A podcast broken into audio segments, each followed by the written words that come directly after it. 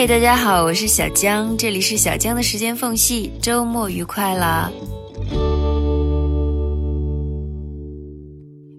最近在读《爱你就像爱生命》，我爱你爱到了不自私的地步。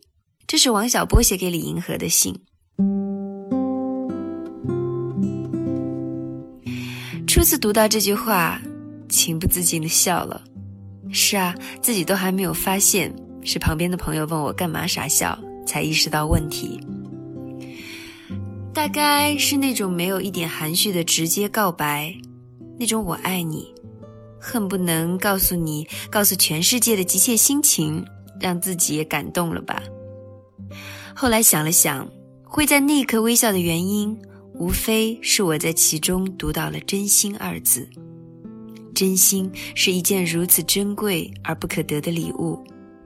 李银河得到了王小波最珍贵的真心，这是一件多么幸福的事啊！无论友情或者爱情，真心都是弥足珍贵的。在我们青春记忆里，都会有这样的知心人吧？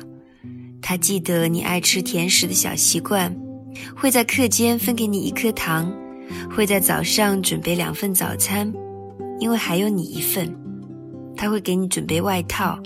因为天气总是这么的捉摸不透，那些关于青春的记忆，现在回想起来依然能感觉到温暖，就像喝一杯温开水，那种蔓延至全身的舒服，真的会让每一个毛孔都叫嚣着幸福。这些温暖其实都是彼此真心对待的结果，所以即使很多人已经成为只在朋友圈点赞的好友。但依然会在心里祝福他们，真心是最美好的礼物。